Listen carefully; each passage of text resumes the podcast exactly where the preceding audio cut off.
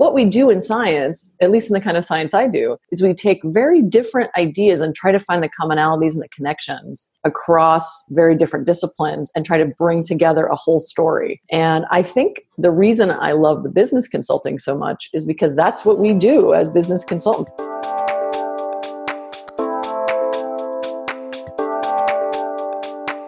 You are now tuned in to the Misi Muse Unplugged, a pop up podcast variety show helping consultants along their journey to greatness with your host, management consultant, author, and blogger, Christy Lindor.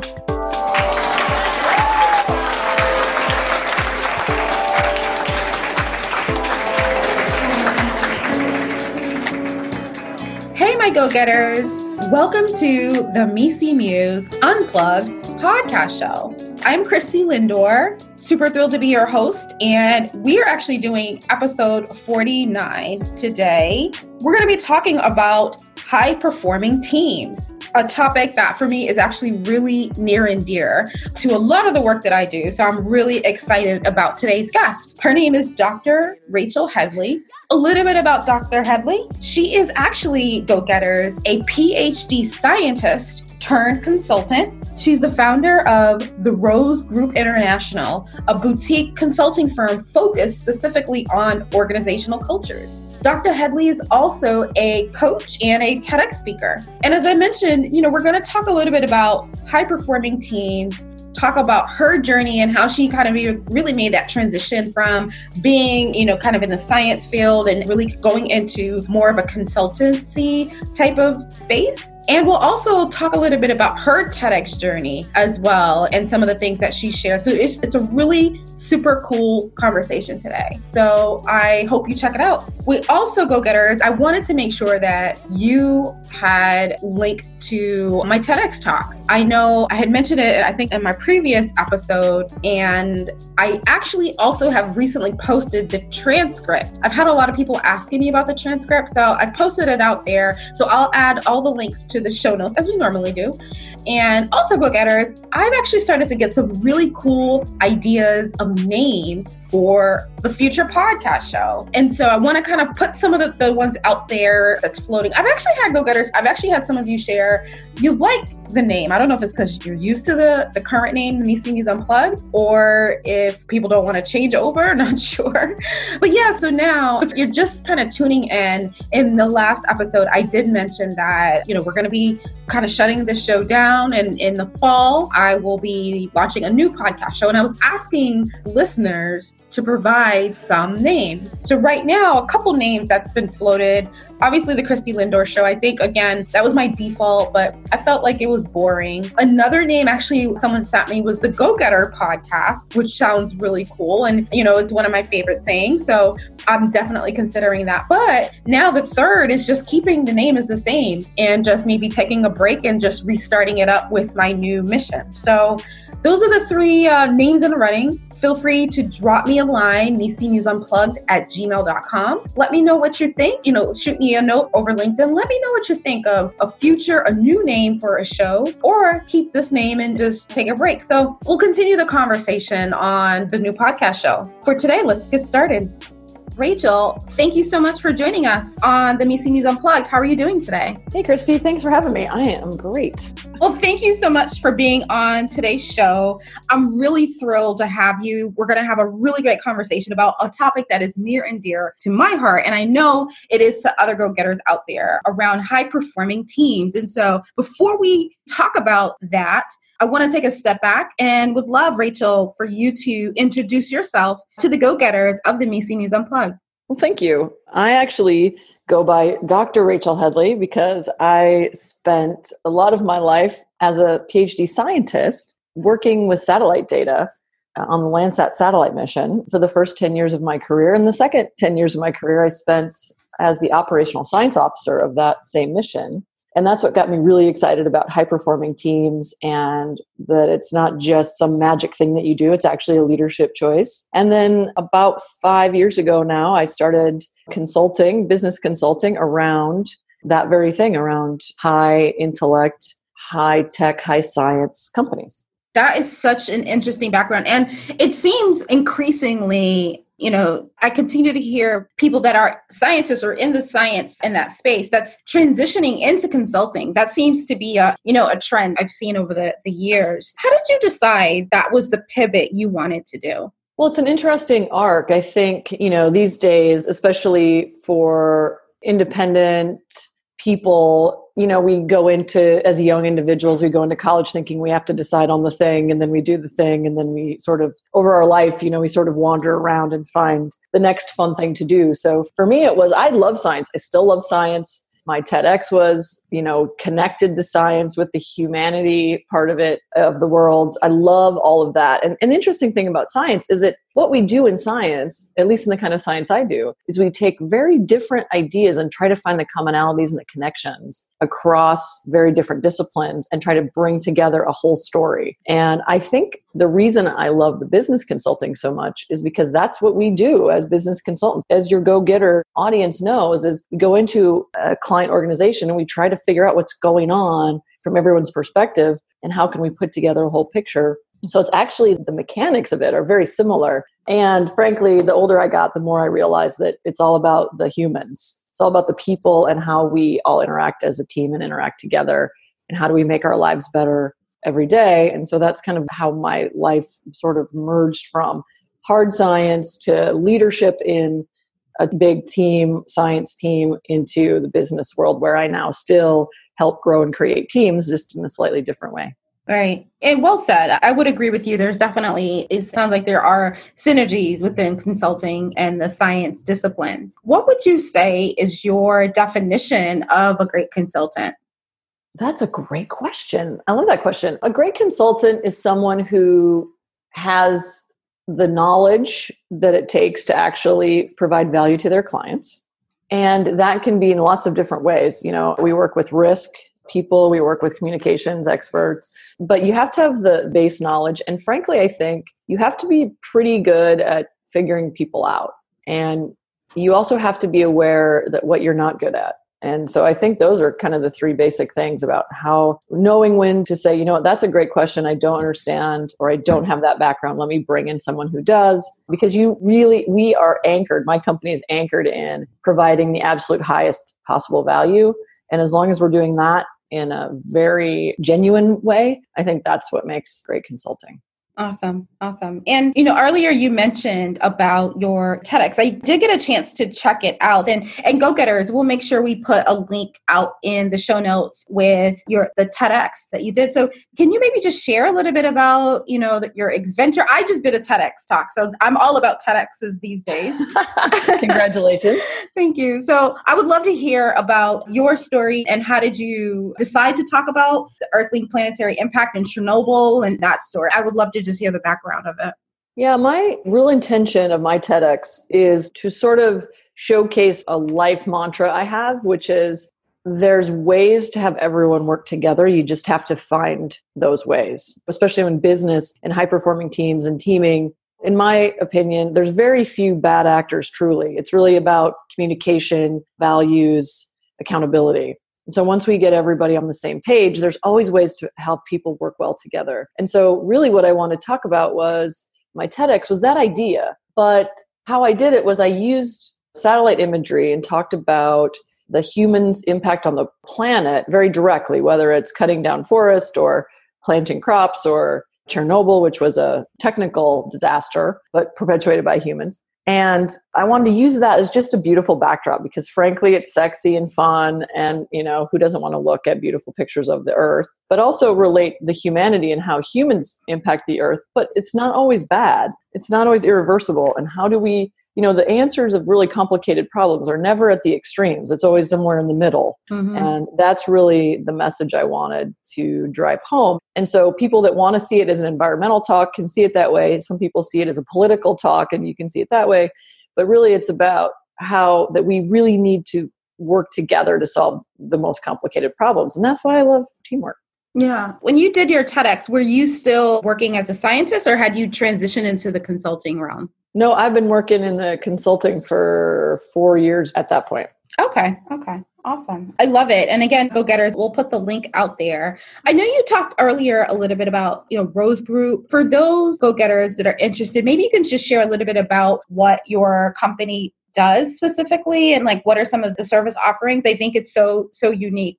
Well, we have uh, Rose Group we have two partners that do the thought leadership for the company. It's me and my business partner, Meg Mankey. And what we do together is we've created some IP around how to actually create high performing teams, how to overcome barriers between, let's say, leadership and staff. Or we look at vertically through an organization how we can improve communications and team and value and accountability. And so the actual programs we offer are much usually very long it depends we have a range but our most favorite thing to do is come into a company and really fix them so one of the things we do as a quick example is we have a financial software company we work with. The leadership are finance folks and the people that are actually doing the work are young engineers. They have very different working styles. You know the leadership likes to have a lot of understanding and control. The staff likes a lot of freedom and wants to just move forward as fast as they can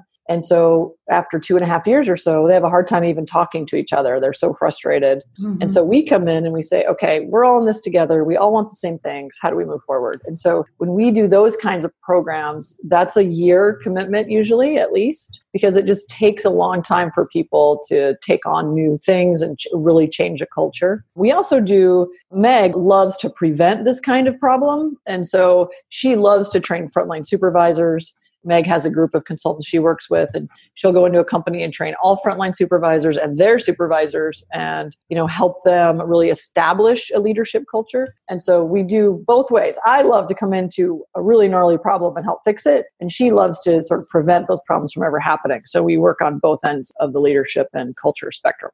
Nice. It's actually a nice segue to our topic for today around high performing teaming. I would love for you to talk a little bit more about your research and that you've done in the space. But before we do that, maybe you can share a story with us. You know, maybe I'll let you choose, like, you know, a story of the best team you've ever been on and what made it so great, or the worst team you've been on it and what made it so terrible. Yeah, we've thought a lot about this topic because, of course, that's really what drove us to do the research we did and create the solutions we have. And for me, I was my Landsat team, and I say my very broadly, right? I was a I still feel a lot of ownership because it was such a powerful experience. The team I helped manage, so there was a four person management team, and then we have about 150 engineers that we led. And that team was incredible. And that's really what, and the interesting thing about this incredible team. So they were incredibly smart, experts in their field, but they knew that they needed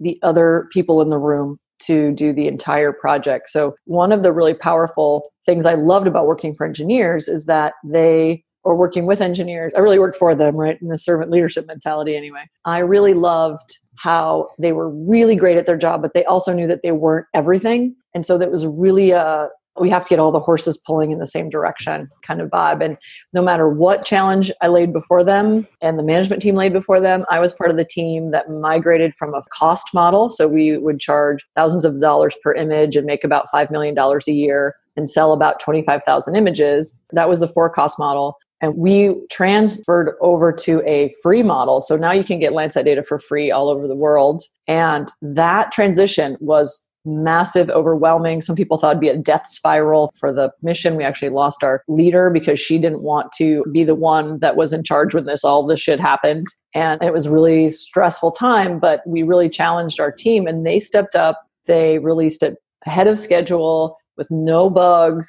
We ended up distributing. So when we were charging, it was 25,000 images a year. We ended up distributing 25,000 images a day for the free model and now they've distributed something like 8 million images all over the world. We have 40,000 plus users in the community. It was just a really inspiring team environment. And I just learned so much from working with them and guiding, helping guide the team.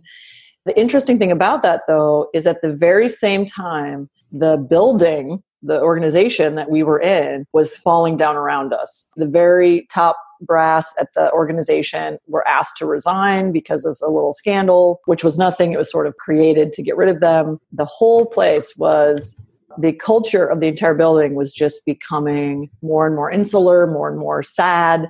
Everyone hated to go to work. And in the meanwhile, here was my team in the middle of it, just really being incredible. And so it was really a great dichotomy to watch what not to do and what you still could do as a leader and what the differences were. And that's really what got me really excited about teamwork.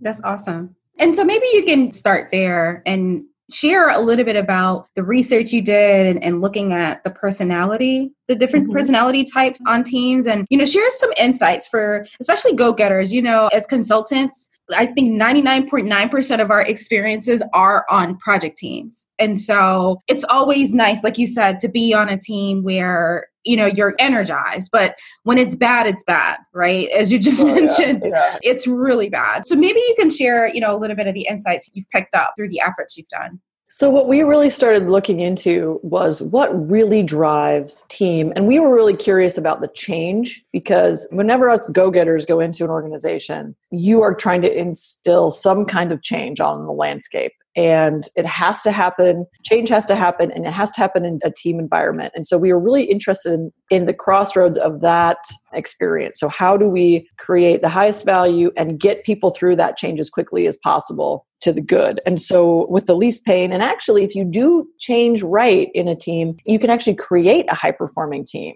through change. So that was what we really were trying to get to the root of. And so what we started looking at were for the people on the team. So we've created four different culture types in a team environment. But since i know you guys love kind of the how this all gets put together i'll spend just a second talking about the intellectual side of it. So what we really felt like there's two axes that we wanted to think about. One is some people really love to work in a team embedded in a team. And then some people love to work alone or by themselves and they prefer to work on independent projects. The other axes that we looked at was where a lot of people really love order in their life and they like predictability they like to know that they're going to have a paycheck every week and it's going to be this and this is how they can be promoted and this is how they can excel. So some people really prefer that order. And then some people really love much more freedom freedom to decide what to do every day, freedom to decide how to make it better, make the team better, freedom to decide how to problem solve. And so those are really the two axes that we felt like if we could get a handle on how you fit in to those two things, those two angles, we could really help strategize about how to make things happen for you. So, Christy, I would imagine that you are a fixer, what we call a fixer. And a fixer really loves problem solving for the betterment of the environment or the team. And so you love working with a team, but you love to come in and solve problems for people. And if you were on my team and we had a big change coming, I would reach out to you and say, Christy, we have this big challenge coming up. How do you think we should tackle this? What do you think will resonate with the staff? What do you think we can do that will make it exciting and interesting instead of scary? And so, because I know you're a fixer, I would give you challenges that would energize and excite you. I mean, you can't always do everything every day, something that's fantastic, but I know what gets you going and what excites you. And then, if you're an organizer who loves to create order out of chaos, and those are you can work on your own pretty well but you really love order i would say you know what we have all of this data we have all of this information check this out and read through it and let me know what you think about what the data tells us about this change that we're coming up with because then that's going to be the thing that you're going to really love and so what we figured out is if we can get you in one of these categories we can strategize about how to motivate you excite you what you're afraid of how to allay those fears and that just supercharges the team and the environment. That's awesome. That's awesome. Do you have any advice for people that are joining a team, like a newbie consultant, let's say, listening to this and is hearing this and saying, yeah, that makes sense? Like, how would you give them advice to break this down into a kind of an actionable first step if they're just joined a new team? Or they're on a team that's like, I like to call them runaway trains. they're on a team that's like in really bad shape. Like, how would you use some of this? Right. I love that analogy. I'm totally using that. runaway train analogy. Everyone wants off, but nobody can. Right.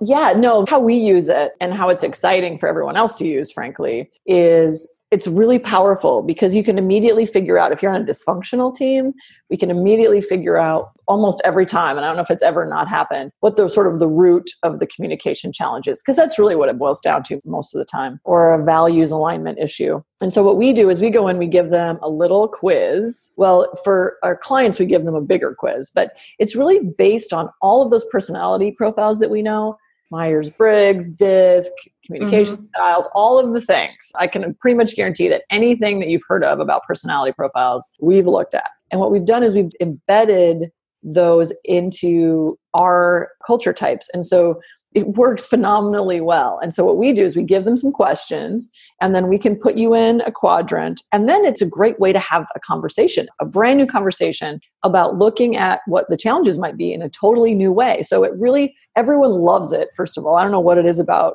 personality profiling and stuff, but people just really dig it and then it gets them to say oh well you are this kind of person and that means this thing and the reason that we like our approach better than a straight personality profile is that we embed the ways that you work in a team. So if I know I'm an ENTJ in a Myers Briggs, I cannot possibly figure out how I interact with the 15 other personalities on my team. It's just too overwhelming. Mm-hmm. So we've really shortcutted all that to say, okay, we've taken all the information, turned it 90 degrees, and this is how you work in a team environment. And then that immediately resonates with everybody and they can start really fixing and addressing communication challenges. And that's how we use it. We go in and just we say okay you're an organizer. You need to know this. Who in this room knows the data behind that question? And so it's just really a way to be upfront about how people work and kind of in a way that's every one of our categories is very positive. There's no losers quote unquote. Everyone is who they are and we value them as who they are. And that's a really important premise Right, right. Do you find, and from my experience working with different personality instruments and working with different teams, have you found with your assessment that people in certain cultures tend to value a particular archetype profile more than another. Have you found that with yours? Because I found that in some groups, they think like, oh, if I'm analytical, right? And I just totally made this up, but right. if I'm analytical, I know that my firm or the people I work with value that. So I would want to be that. I wouldn't want to be like, you know, the, the happy go lucky person, right? On the profile. Do you find that? with yours? Absolutely. In fact, we've been using it now for about two years. And we actually, over time, have relabeled one of the categories because mm. we really found that men and some women didn't feel like it was a good thing. Like it's what we call a connector, which is really the glue that holds a team together. You know, they're the ones that get things done, they're the ones that are dependable. They sort of deal with all the craziness that some other people have. Like they're the anti drama people. They don't want any drama. They want to just come to work and get their job done and be great at their job. And if you're a leader and then you are a connector, it means that you really try to protect your team from all the chaos that might be going up above you, which I think is one of the most valuable things that you could do. But a lot of people really thought felt connector was too like soft or, mm-hmm. or weak. And so we actually changed the label to stabilizer because that's really what they do. And that feels a little stronger for people. It feels like a car part or something. I don't know. so, so, you know, for some reason, that languaging we needed to change because we really don't want people to feel like there's winners and losers in the room because because right. every single person of course contributes in a very important way to the team environment. And we wanted to make sure that there wasn't someone in the corner like in disc we were just talking about this recently with a client in disc. There's one kind and they sort of sit over in the corner and they feel like they're not worthy of respect. You know we absolutely do not want that. We want to see everyone is like oh that's who you are and that is cool. And right. so that's that's why we were pretty careful with it. That's awesome. That's awesome that you have that type of flexibility with the instrument Now available on Amazon. Management consultant and author Christy Lindor shares career secrets based on 15 years of experience working at top firms in a new book called The Misi Muse. 100 plus selected practices, unwritten rules, and habits of great consultants. The Misi Muse provides insights, stories, and strategies on the unwritten rules of the consulting profession Christy conducted research and connected with 50 plus industry titans across 27 professional service organizations on what makes a great consultant. For book reviews, tour dates, and more info, go to www.misimuse.us. So, if you have a team, and I'm going to go back to a little bit of the example I kind of mentioned earlier. If you have a team that's, let's go back to that runaway train. If you've got one of those, which people do, and you, oh, they're um, they're horrible. Yes. Um, like, what's the first step you would recommend that you know a go getter take to really start to try to turn the train around? Like, what would be that first step? The first step because when you get to that runaway train a lot of the times the runaway train has been gaining speed over time right, right? so this is not a short term problem. And so what happens is feelings get hurt emotions get embedded in the everyday day to day and you really have to get people to get up and out of that mindset and so, what we always do, which is incredibly powerful, I think, is that we interview people individually, depending on the size of the team and all that. Sometimes we interview teams, but we interview people. And what we do is we say, Tell me about what your ideal day is. What do you want this company to look like? What do you want? You know, we deal with a lot of startups, so that's like in the startup world. But what do you want from your experience at work? What is your ideal day? And then we do that with everybody, every team. And then at the end of the day, we have an all hands meeting and we bring everyone in the room and we say, This is what we heard from you. And we start writing a list on the board. These are the things that we heard. And the great thing about that, Christy, is that every single person in the room thinks it's their list because we heard the same thing from every single person. And all of a sudden, everyone looks around and says, Oh, we all actually want the same thing here. Who and knew? Then, I know. And then we, exactly. And then we start talking about why are we working so hard against what this looks like? And, and, what are the things that we need? And then it's a moderated conversation.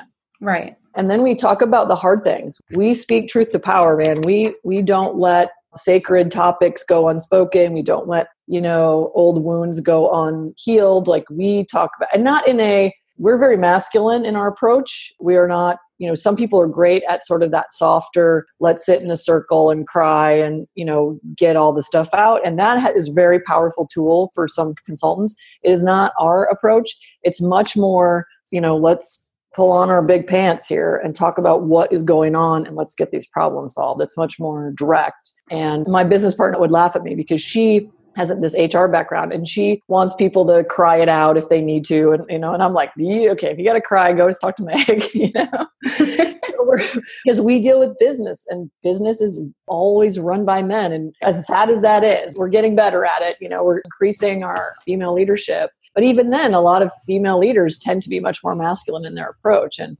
that just resonates with us and so that's how we really tackle a lot of problems is all right, this is just a logic problem, folks. There's no emotion right. here. No one's bad, no one's naughty. It's just a communication problem or it's an accountability issue. Let's just talk it out, you know. And that's how we we really address it. Yeah as you were describing your you know kind of the process of how everyone got together and it turns out everyone had kind of shared common goals at the end of a session it just fascinates me in terms of humans right like and how the stories we make up in our minds or in the day-to-day interpretation of, of actions how that just gets so like I don't know what's the word. It just gets so muddled up to the point where, you know, I've always found it so fascinating. Like, how did we get here? Right. I don't know if you do. And if you've ever had like those aha moments where you're like, how did they get to this point? You know, where are they going to be in a year from now? Right. And that's an important arc to consider. A lot of times we try to make a clean break. I mean, intellectually, we go back to the hotel. We're like, wow, what is going on? Well, how did this ever happen? You know, but in front of the staff, it's all about, I don't care what went on before now. That ends today. You know, there's no finger pointing. There's no, it was his fault. It was her fault. It was that team didn't do their thing. And now and it's not, okay, what do we do now to achieve the things that you've all said you want to achieve? And for us, it's a choice. We talk all the time about living in choice. Mm-hmm. If you don't get a workout in today, it's because you chose to use your time in a different way. It's not because you're too busy or you're somehow a victim of your circumstance. It's that you chose to use sometimes, but mostly it's we choose to use our time differently. Same with work. If you're unhappy at work and you're the leader of that team and your team's unhappy, that is the leadership choice. It is within your power to change that. So we talk a lot about you know you have to own your circumstance and what's going on here and we need to make the choice we start to need to make the choices to change it. And everyone in the room needs to commit to doing that Absolutely. Hashtag own your circumstance. We're gonna make sure we're gonna we're gonna hashtag that one. I love it. You can't see me, but I'm like shaking my head in violent agreement over here. me too. That's the funny thing. Whenever you I'm like, yes, you're yes, yes, yes. I'm gonna pivot for the last one of the last questions of the interview. I think I heard a rumor that you were potentially writing a book. Oh, right. Yeah.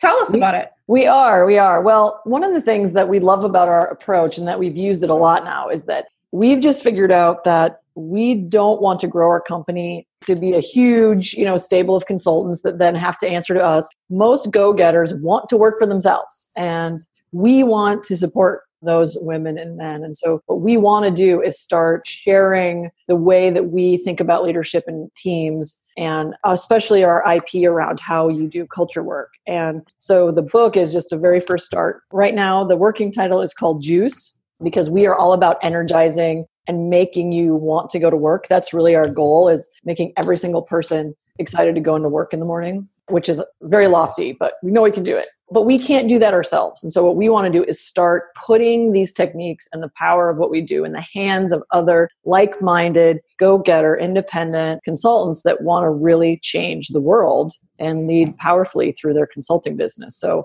we're getting the book together. It's really about the culture types that we've developed and how you actually think about embedding that in the sort of traditional, sort of accountability, team focus empathy, you know, like those really core leadership values that we all train on and coach on. And then, but really changing culture is kind of an advanced skill for consultants. And so we kind of weave it into the basics and tell you how you would actually use it in a culture, in a client, or in your own company, and then how to actually lead through change, which is like the you know top notch leadership challenge that we all face. And then we later this year, once the book should be coming out in the fall, okay. um, we've got a great writer who's supporting us. But when that book comes out, what we really are going to start doing is certifying consultants in our approach so that when they go on the landscape, they know that they have, they really understand what it is, they really understand how to implement it, they can really use it to the highest value for their clients. And so that'll be the model that we move forward down 2018 with. Yeah, that sounds so exciting. I would love to stay connected with you and have you come back on the show when you publish the book.